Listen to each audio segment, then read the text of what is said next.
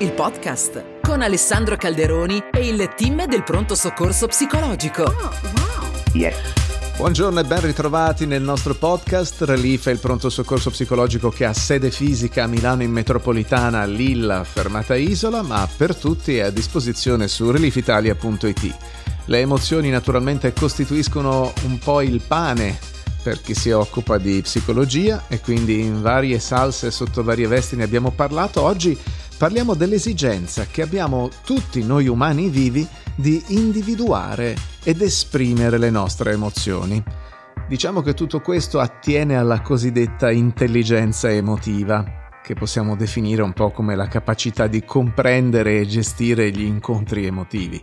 Le persone che hanno punteggi più elevati in termini di intelligenza emotiva tendono a essere più in grado di gestire lo stress quotidiano, tendono a promuovere un maggior numero di relazioni strette e significative e sono anche più, come dire, socialmente competenti. Che cos'è l'intelligenza emotiva? Beh, comprende quattro fattori secondo la ricerca scientifica internazionale e le modulazioni eh, di questo concetto. Il primo è capacità di notare e capire le emozioni dentro noi stessi. Il secondo fattore è capacità di notare e capire le emozioni negli altri. Poi c'è la regolazione efficace delle emozioni e la capacità di usare le emozioni per facilitare le prestazioni o i compiti della vita quotidiana. Ora la consapevolezza emotiva, cioè rendersi conto delle emozioni, richiede che una persona presti attenzione alle sensazioni fisiche, ai pensieri e anche alle tendenze all'azione che accompagnano ogni emozione.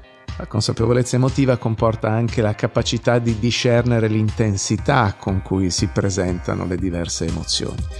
Le emozioni possono essere gradevoli o sgradevoli, possono essere percepite come brevi o durature e appunto possono avere tante intensità differenti, per cui diventa importante saperle modulare e regolare.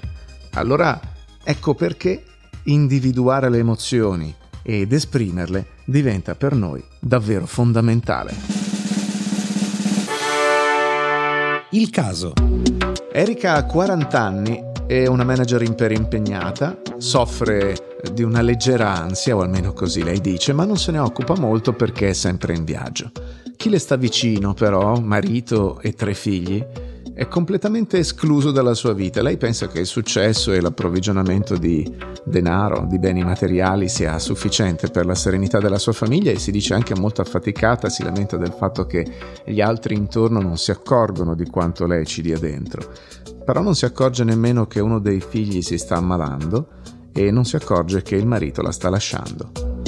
Isabella invece ha 34 anni e sembra sempre che tutto vada bene per lei. Il capo pensa che lei sia contenta, il fidanzato idem, la migliore amica anche. Lei adora far pensare di sé che sia tutto semplice, che sia tutto ok. Eppure, eh, nonostante lei pensi che eh, se hai il muso non ti vuole nessuno, se sei triste non ti vuole nessuno e se non sorridi sempre non ti vuole nessuno, in terapia la ragazza esplode e rivela una infinita serie di meccanismi disfunzionali con cui cerca di tenerle a bada queste emozioni che da fuori non si vedono. Pensate, si prostituisce nel tempo libero, combina tre sostanze stupefacenti diverse, pensa al suicidio da tempo. Gabriele ha 38 anni e fa il fattorino. È sempre stato maltrattato dal padre sin dai primissimi anni della sua vita. Poi il padre gli è pure morto davanti pochi anni fa. Quando lo picchiava gli diceva che i veri uomini non piangono mai e così lui anche in terapia, nei momenti più difficili o rievocando i ricordi più difficili, si contorce sulla poltrona in espressioni di dolore, tende tutti i muscoli, fa smorfie incredibili ma non versa una lacrima e subito dopo dice che va tutto bene e non sente nulla. Ecco, queste sono tre persone che, come molti di noi, hanno bisogno di entrare in contatto con le loro emozioni e hanno bisogno anche di imparare a esprimerle. Trucchi del mestiere. Dunque, dunque parliamo di espressione delle emozioni e di riconoscimento delle emozioni. Mm, vediamo qualche esercizio che ci può davvero fare comodo in questo senso. Innanzitutto, perché le emozioni? Le emozioni sono uno strumento di adattamento dell'organismo all'ambiente, ma sono anche un modo con cui il nostro cervello evidenzia che i nostri bisogni vengono soddisfatti o non soddisfatti. Quindi il primo passo di questo esercizio per andare a conoscenza dei bisogni che sono sottesi alle nostre emozioni è proprio il chiarimento della relazione tra emozioni e bisogni. Cioè le emozioni ci dicono qualcosa su noi stessi e possono fornire informazioni molto preziose sui nostri bisogni. Un bisogno è necessario per un individuo, è necessario per vivere una vita sana e felice. Le emozioni negative ci dicono che un particolare bisogno essenziale non viene soddisfatto. Per esempio, una persona che inaspettatamente non viene invitata a una cena può sentirsi esclusa.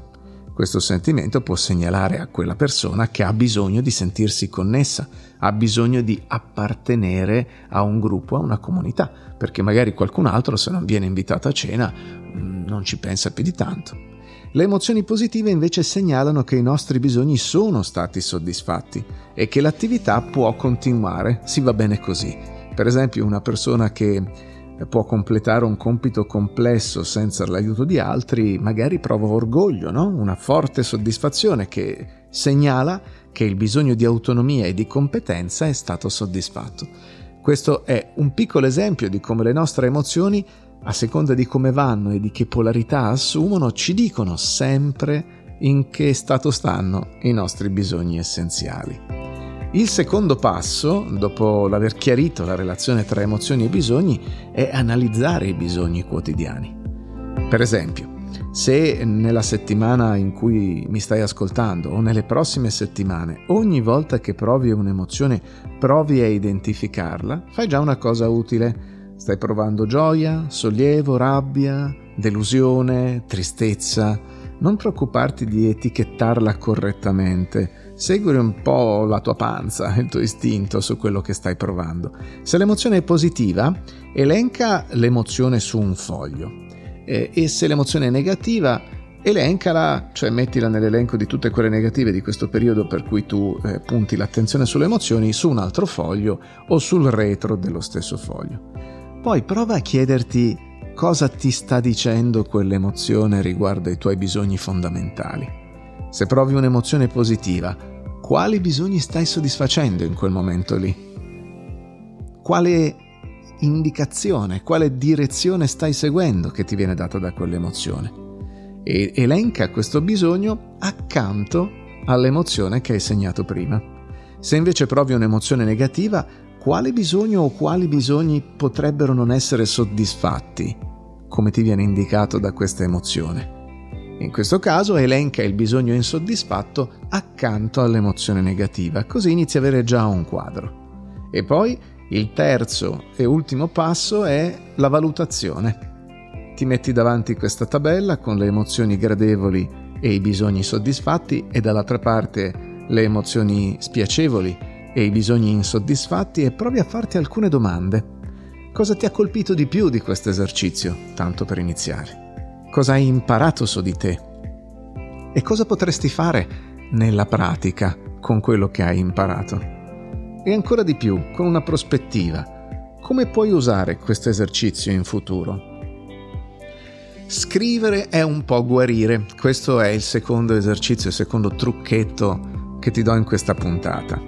La scrittura espressiva su eventi molto gravi e magari traumatici del nostro passato ha vari benefici per la salute fisica e anche per quella emotiva. Ormai questo è stra-risaputissimo ed è eh, veramente una cosa eh, che in letteratura compare eh, su più libri e più paper e si deve tantissimo alla figura di James Pennebaker e ai suoi colleghi che ha mostrato già dagli anni 90 che gli individui che occasionalmente scrivono delle loro emozioni e dei loro pensieri sperimentano una maggiore sensazione di benessere. Non solo, ma tutta la ricerca che è arrivata dopo ci fa capire che chi esprime per iscritto le proprie emozioni ha anche una riduzione delle visite mediche, minore assenteismo dal lavoro, un migliore rendimento accademico e un miglioramento anche delle funzioni del sistema immunitario. Pertanto impariamo da quello che hanno fatto tutti questi signori che ci hanno lavorato sopra a lungo e eccoti l'esercizio che ha lo scopo di farti concentrare sulla tua esperienza di vita del momento, nelle sue parti più sgradevoli o se preferisci e se hai voglia, sulle parti della tua vita che ti hanno fatto soffrire di più. Lascia che le tue idee fluiscano in modo spontaneo, sincero, limpido mentre racconti il passato, il presente, il futuro, mentre scrivi, mentre esplori le tue emozioni ti basta credere pazientemente in te stesso e nel tuo processo interno. Prenditi tutto il tempo che ti serve. Ecco i punti chiave di questo esercizio di scrittura. Numero uno, scegli qualcosa che ti ha colpito profondamente di molto personale, eh, un evento della tua vita. Numero due, sentiti libero di usare lo stesso argomento o un argomento diverso ogni giorno, perché questo esercizio è da ripetersi quotidianamente per un po'. Poi tieni la tua scrittura in un posto sicuro per evitare di sentirti in imbarazzo magari mentre scrivi perché hai paura che qualcun altro possa leggere. Una cosa importante è che è preferibile scrivere a penna più che su un supporto digitale proprio per la prassia, per il gesto della scrittura che aiuta tutto il processo di elaborazione. Eventualmente se hai un problema di privacy di proprio agli altri che vivono con te eh, che quelle sono cose da non leggere, a meno che questo non gli faccia venire la voglia contraria. Oh, questo esercizio può sembrarti un po' una sfida, quindi sii gentile con te stesso, tieni a mente che stai lavorando per il tuo sviluppo personale e che questo ti darà eh, effetti benefici, eh, tra cui anche trovare chiarezza nella tua mente e nella tua vita. Quindi stai facendo una cosa a fin di bene per te, ma falla con gentilezza. Se ti senti sopraffatto magari mentre scrivi, eh, puoi fare una piccola pausa. Cerca di non uscire però dal flusso di scrittura. A volte ci viene da voltare la testa quando incappiamo in qualcosa di doloroso e questo ci impedisce di andare avanti sentendo le emozioni. Fai scorrere la scrittura. Fai scorrere la scrittura attraverso e sopra le emozioni. È normale che tu ti senta vulnerabile in questi momenti ed è normale anche utilizzare il tuo sostegno sociale, le persone che conosci per avere un po' di conforto, quindi puoi circondarti un po' di più delle persone cui vuoi bene. Scegli per fare questo esercizio, questo è molto importante, un momento che ti faccia sentire abbastanza a tuo agio. Per esempio puoi scegliere di scrivere la sera tardi o la mattina presto, vedi che effetto ti fa e quale senti che sia l'effetto migliore su di te anche a seconda del momento della giornata. E poi prenderei alcune delle istruzioni dello stesso Penn Baker del 1999. Lui dice, ogni volta che scrivi nel tuo diario, esprimi i tuoi pensieri e i sentimenti più profondi su qualche importante evento emotivo o problema che ti ha colpito. Nella tua scrittura lasciati andare ed esplora le tue emozioni e i tuoi pensieri più profondi. Potresti collegare il tuo argomento alle tue relazioni con gli altri, o al tuo passato, al tuo presente, al tuo futuro, a chi sei stato, a chi vorresti essere, a chi sei ora. Puoi scrivere degli stessi problemi o delle esperienze generali ogni volta che scrivi o scegliere un argomento diverso ogni giorno. Tutti i tuoi scritti saranno completamente confidenziali. Scrivi a flusso, non preoccuparti dell'ortografia, della struttura delle frasi, della grammatica. Il diario è più efficace se scrivi ogni volta che ti accorgi che stai pensando o che ti preoccupi troppo per qualcosa. Stabilisci però un periodo di tempo che ti faccia sentire a tuo agio, per esempio da un paio di minuti fino addirittura ad arrivare, che ne so, a 20 minuti, e continua a scrivere fino a quando il tempo è finito. Non è necessario scrivere ogni giorno, però fallo regolarmente ogni volta che senti qualcosa di forte. Pensa alla scrittura espressiva come un modo per chiarire i tuoi pensieri e le tue emozioni. Ecco, queste sono le indicazioni eh, sintetizzate per come le aveva scritto Penn Baker. Poi ti dai 3 o 4 giorni di attesa, di pausa, di riflessione e ti chiedi qual è stato l'aspetto più impegnativo, più sfidante per te, anche se è stato difficile, eh, prova a notare se ti sei accorto che ne valsa la pena. Il processo di scrittura, inoltre, ti ha aiutato a diminuire l'evitamento? Cioè ti ha aiutato a smettere di far finta che quella cosa non ci sia mai stata? E nonostante le emozioni persistenti, riesci a notare se in alcuni casi o in alcuni momenti o per alcune emozioni ti senti un po' meglio? E vedi quell'evento o quegli eventi in modo un pochino diverso adesso? Mm. Un altro esercizio che ti voglio lasciare quest'oggi è quello della chiarezza emotiva. Cos'è la chiarezza emotiva? È la misura in cui le persone identificano, comprendono e differenziano i loro stati emotivi. Questa è la definizione di Go McClure del 2002. La chiarezza emotiva migliora la nostra capacità di eh, rilevare e mm, ricavare significato dalle informazioni emotive. Quindi cosa ti serve in questo senso? Ti serve prenderti dei mandala sai quei disegni orientaleggianti arzigogolati che puoi tranquillamente scaricarti dal web o puoi comprarti un libricino con questi disegni che sono delle linee nere che fanno dei ghirigori e il concetto è che andremo a colorarli. Quindi ti procuri anche una scatola di pastelli eh, oppure di pennarelli o di colori ad olio e poi una stanza tranquilla e ben illuminata. Come utilizzare i mandala per esprimere emozioni? Beh, numero uno, richiama alla mente un'esperienza emotiva recente, qualcosa di felice e di piacevole magari, eh? come un incontro, come una scoperta, come un risultato piacevole. E scegli un'esperienza che senti di poter esplorare, magari anche in negativo. Hm? Quindi un'esperienza molto gradevole e un'esperienza più sgradevole. Poi tutti e due questi tipi di esperienza ti aiuteranno a costruire la tua capacità di essere emotivamente chiaro con te stesso. Prendi un'esperienza alla volta, hm? eh, un'esperienza positiva per un disegno, un'esperienza negativa per un altro disegno. Quando hai scelto quale affrontare, quella piacevole o quella sgradevole, immergiti chiudendo gli occhi e riconnettiti con le emozioni presenti in quella scena.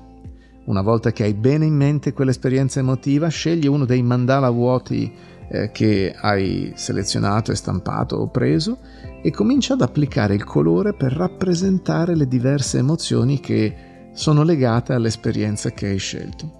Insomma, l'idea di questo esercizio è che tu esprima la tua esperienza emotiva in qualunque modo ti sembri giusto. Colora il tuo mandala per tutto il tempo che vuoi. Permettiti di immergerti completamente nella pratica e trasforma l'associazione del colore alla tua esperienza emotiva in un modo proprio liberamente espressivo. Poi quando hai completato il disegno, guarda la tua creazione e rifletti sui diversi stati emotivi che hai identificato. La letteratura scientifica. Sull'intelligenza emotiva, per una rassegna di paper scientifici, si può vedere Zeitner, Matthews e Roberts con la loro review del 2009, che è già vecchietta, però ti dà tutto quello che era uscito fino a quel momento. Eh, per esempio trovi anche il fatto che uno studio di Sonnemans e del 94 ha rivelato 5 fattori che determinano l'intensità delle emozioni, la durata dell'emozione, la grandezza dei cambiamenti corporei percepiti, la frequenza del ricordo e della riesperienza dell'emozione, la forza e la gravità della tendenza all'azione, la grandezza dei cambiamenti delle credenze e l'influenza sul lungo termine. La ricerca ha identificato numerose strategie usate dalle persone per affrontare l'esperienza delle emozioni, vedi Gross dal 2007 in poi per una panoramica. Eh, queste diverse strategie di regolazione possono essere classificate in base a quello che tentano di cambiare, al loro oggetto. Quindi il primo gruppo è quello delle strategie che si concentrano sul cambiamento dell'intensità dell'emozione il secondo gruppo è quello delle strategie che si concentrano sul rapporto che hai con l'emozione e se provi ad accettarla o a respingerla. E il terzo gruppo è quello del cambiamento della prospettiva, tipo rivalutazione cognitiva, ristrutturazione cognitiva e così via. Eh, Steno e Gross ci dicono anche che le emozioni possono essere regolate in cinque momenti diversi. Più la regolazione precoce meglio funziona. Prima puoi selezionare la situazione in cui ti trovi poi puoi modificare la situazione in cui ti trovi, poi puoi spostare l'attenzione nella situazione in cui ti trovi, poi puoi cambiare il modo in cui pensi e poi puoi modulare la reazione automatica all'emozione che provi trasformandola in risposta consapevole.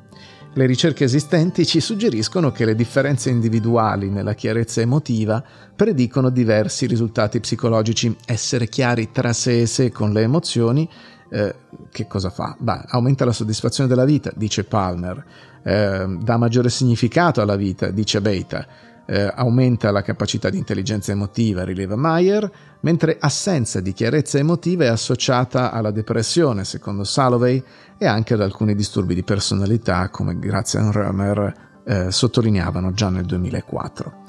Suggerisco anche la lettura di Lepore del 2002, La cura della scrittura, naturalmente Pennebaker 1997, 99, 2004, tre paper, l'ultimo è Scrivere per guarire, è particolarmente interessante e a proposito di lettura passiamo dai paper ai libri. Qualcosa da leggere. Se parliamo di intelligenza emotiva non possiamo non leggerci il classicone di chi l'ha inventata, cioè intelligenza emotiva cos'è e perché può renderci felici di Daniel Goleman che ha messo a fuoco per la prima volta l'importanza delle componenti emotive anche eh, nelle funzioni più razionali del pensiero. Poi a Goleman gli ha preso un po' la mano e ha sparato fuori altri n volumi sul tema. Se volete seguire il filone sono tutti molto chiari e interessanti. Divertentissimo e piacevole Atlante delle emozioni umane, 156 emozioni che hai provato, che non sai di aver provato e che non proverai mai. Ci sono emozioni eh, correlate alle culture, per esempio gli Inuit chiamano Iktsuarpok il miscuglio di ansia, nervosismo, eccitazione e felicità che prova chi aspetta l'arrivo di ospiti e così via. Poi c'è Dalla rabbia alla gentilezza di Giancarla Tisselli, un libro che ti aiuta a cambiare le idee inerenti all'utilizzo di comportamenti aggressivi che possono essere sostituiti da modalità di espressione dei propri bisogni e dei propri vissuti emotivi con assertività, empatia e gentilezza. C'è Vita segreta delle emozioni di Ilaria Gaspari. Eh, le emozioni ci rendono umani, dice lei con un approccio abbastanza filosofico. Ognuna delle emozioni che proviamo ha una storia, cioè la storia di tutte le persone che l'hanno provata, detta, rivelata, studiata. Un un libro sulle emozioni con un taglio per l'appunto da pensatore e da filosofo. Poi di emozioni si parla sia in infanzia che in adolescenza che anche in età molto avanzata, per cui per modulare e riconoscere le emozioni suggerisco per i bambini aiutare i bambini a esprimere le emozioni di Margot Sunderland, edito Erickson, adolescenti con emozioni intense di Pat Harvey e poi programma benessere emotivo anziani Attività e giochi per conoscere, esprimere e gestire le emozioni, di nuovo edito da Erickson. Infine, se vogliamo rimanere sulle emozioni ma cambiare eh, gli organismi, andiamo sulle piante. Emozioni nascoste delle piante, come si esprimono, comunicano e interagiscono, di Didier Van Cauwelert, che è simpaticamente eh, dedicato al fatto che, come recentemente dimostrato, le piante non solo provano un'ampia gamma di emozioni, ma sanno anche trasmettere quello che provano. Si difendono, attaccano, siglano alleanze, cacciano, costruiscono, comunicano a distanza e quindi questo libro ti abitua proprio a entrare nell'ottica che ne puoi sapere di più anche su quello che combinano le tue piante. Belle notizie! La tutela dell'ambiente e della biodiversità entra finalmente a far parte della Costituzione italiana, che prevede la modifica di due articoli, il 9 e il 41. Nel primo, che recita La Repubblica promuove lo sviluppo della cultura e la ricerca scientifica e tecnica, è stato aggiunto tutela l'ambiente, la biodiversità e gli ecosistemi anche nell'interesse delle future generazioni. La legge dello Stato disciplina i modi e le forme di tutela degli animali.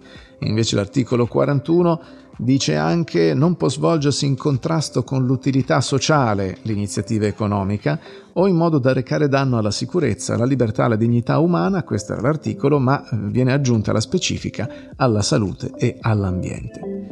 C'è un signore che si chiama Chuck Cannon che lavora nell'Illinois ed è un direttore di un istituto di ricerca sugli alberi, che riferisce che gli alberi vecchi e antichi, spesso più di 20 volte più vecchi degli alberi vicini, cambiano radicalmente la diversità genetica complessiva delle popolazioni circostanti.